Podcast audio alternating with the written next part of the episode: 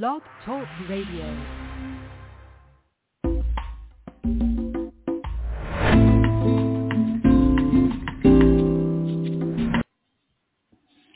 Hi, everybody. This is uh, Silvio Canto in Dallas. Uh, this is on Sunday, April the 9th, and welcome to our commentary. Happy Easter Sunday to everybody.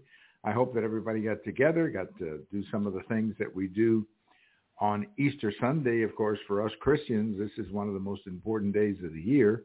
Uh, this is the the day, of course, that Jesus rose from the dead, fulfilling uh, the prophecy. And for most of us who are Christians, this and I guess Christmas Day are the two most uh, important days of the year. We had some nice weather today around here in North Texas. It was a little warm, but otherwise a, a very nice day to be outside and go to the parks and enjoy some of the new flowers that uh, we now have in the area. So I hope all of you had a had a very happy Easter Easter Sunday. I have a post over. Uh, let me say Happy Easter there to my friend Eric. Um, I had a I have a post over at the American Thinker today, talking about the Easter season. You know, when our family first came to the United States, and for those of you who may not remember, I was born in Cuba, and I came to the United States uh, in the '60s with my parents. I was a, a kid back then, we were political refugees. We were we came here, you know, escaping, of course, the horrors of communism in in Cuba. And our family came here, and we came from an entirely different Easter tradition because we were we had grown up in, in the very strict Catholic tradition of of this week, you know, Holy Week, uh, Holy Monday, Holy Tuesday, Wednesday, Thursday, Holy Friday. I mean, it was just uh, as the week went by, it got more holy. And uh, so, you know, we we, we were just a totally different uh, experience. So when we came here, when we came here, there were some things that uh, at first sort of, you know, we didn't know anything about. We didn't know about Easter bunnies. We didn't know about the chocolate. And even the whole concept of Easter Sunday was a little bit different because we used to call it the day of resurrection. And here, of course, it was called Easter Sunday. Uh, I mean, those are just semantics, of course. Uh, the, I'm sure Christians understand that Easter means uh, the day of resurrection. So all of this, all of this for us was a learning experience. But the one thing that I think a lot of us, it took uh, some of us, my family and myself, a little bit to get used to, were the Easter hats. These Easter hats that ladies would wear on Easter Sunday. Now, over time, I came to love these hats and over time, I, I will tell you that I'm a huge fan of the hats. I love to see women wearing those hats. And one of the nice things today about Easter Sunday is, of course, uh, women wear dresses more in spring colors and all of that. So even though I didn't grow up with that tradition, uh, I, I've, I love it now that I live in the United States. And that is the one thing about Easter that I really love is how up here, at least, it is the beginning of spring even though it technically may not be the beginning of spring, it sort of feels that way because that's the way people uh, react to the whole thing, how they dress, and those Easter hats, of course, that uh, that that ladies wear on these days. In fact, there were a couple of little girls today at the church who were absolutely absolutely beautiful. These few little girls with their spring dresses and their and their Easter hats. It was just absolutely beautiful and uh, uh, I, I couldn't help but comment uh, their uh, and tell their parents how cute their their little girls were. So for us coming here, those were all new traditions. Those were all things that we didn't know anything about, and they were a bit uh, interesting for us to get acquainted, if you will, with a different way of celebrating of celebrating Easter. We used to call it Holy Week. I guess they still do in Spanish, uh, Semana Santa. And Holy Week was exactly that. I mean, the more you went through the week, started out on Monday and went Tuesday and Wednesday, and it really got holy on Thursday and Friday, and of course on on on Saturday too. And then everything was just uh, a big day of celebration on uh, on Easter Sunday. So happy Easter to all of you. I hope you had a chance to enjoy it uh, with your family. There's a couple of stories that I think we're going to be talking a great deal about in, in the coming week. Of course, we're going to be talking about the Trump indictment, uh, that, that's a never-ending story. I mean, that's just going to go on and on for a while, and I'm not exactly sure where it's going to go.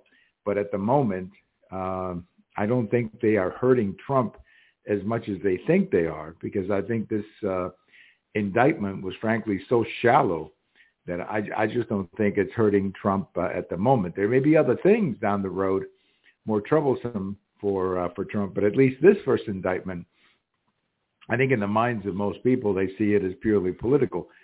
But there's a couple of other stories that I believe we're going to be talking a little bit more about next week, and I'm just going to tell you about them because I think they will be topics of interest.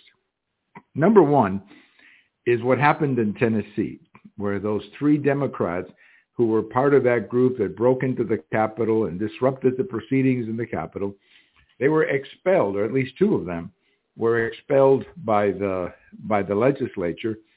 And you know, these people have become heroes. They've become heroes in in the media and elsewhere. Heroes for what? I mean, what did they do?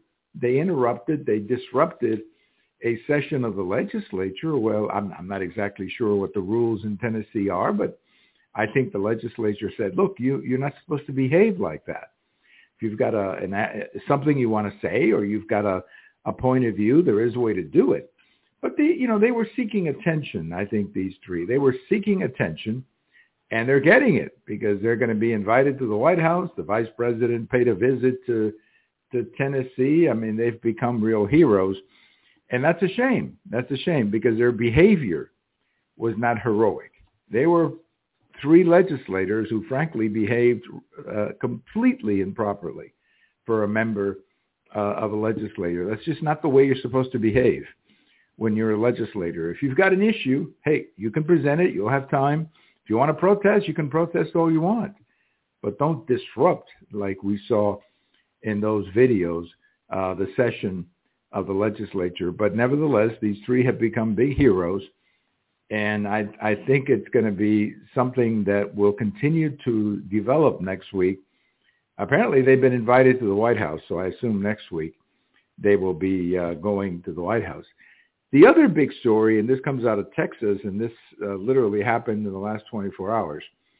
There was a young man who happened to be a soldier a couple of years ago in Austin, Texas. He was driving Uber, I guess just to make some extra money he was driving Uber, and he during the George Floyd riots, there were some some of those riots in Austin, Texas. They were not as bad as some of the other places, but nevertheless, there was a riot.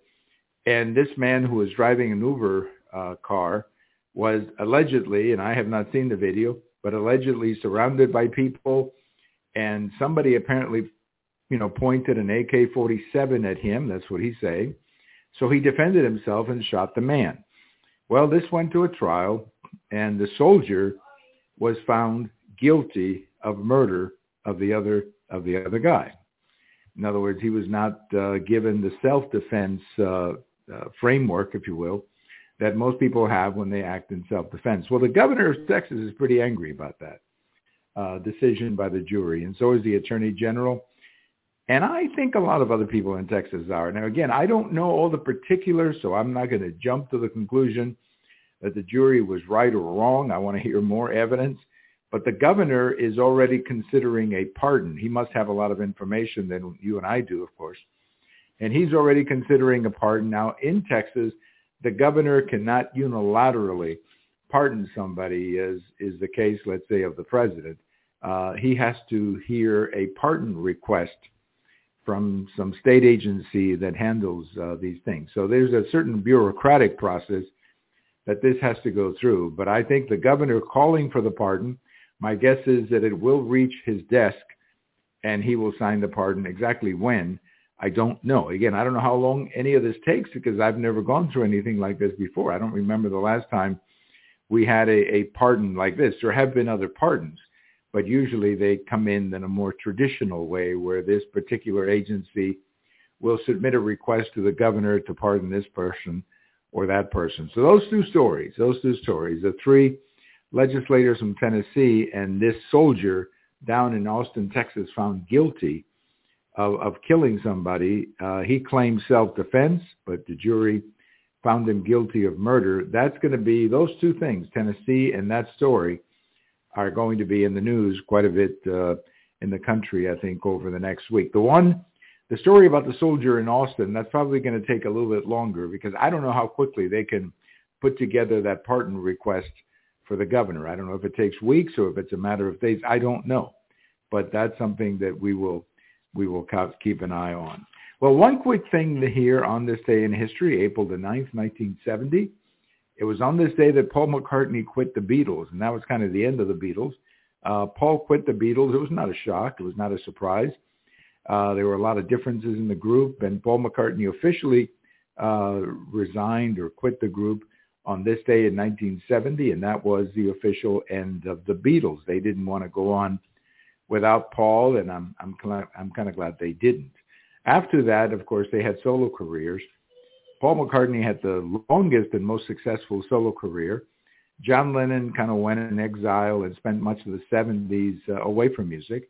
Ringo and George had a few hits, but you know they had limited talent, uh, and I think that that was evident by the fact that they didn't have a lot of solo hits, although they were successful doing other things. But the end of the Beatles on this day in 1970, and as the Beatles were leaving us in 1970, their song "Let It Be" was number one on the charts. Happy Easter, everybody! I hope you enjoy the rest of your Easter Sunday. Maybe you can go back for seconds uh, later today and eat some of that food and maybe some of that Easter cake uh, still in your refrigerator. Bye-bye, everybody. This is uh, Silvio Canto in Dallas.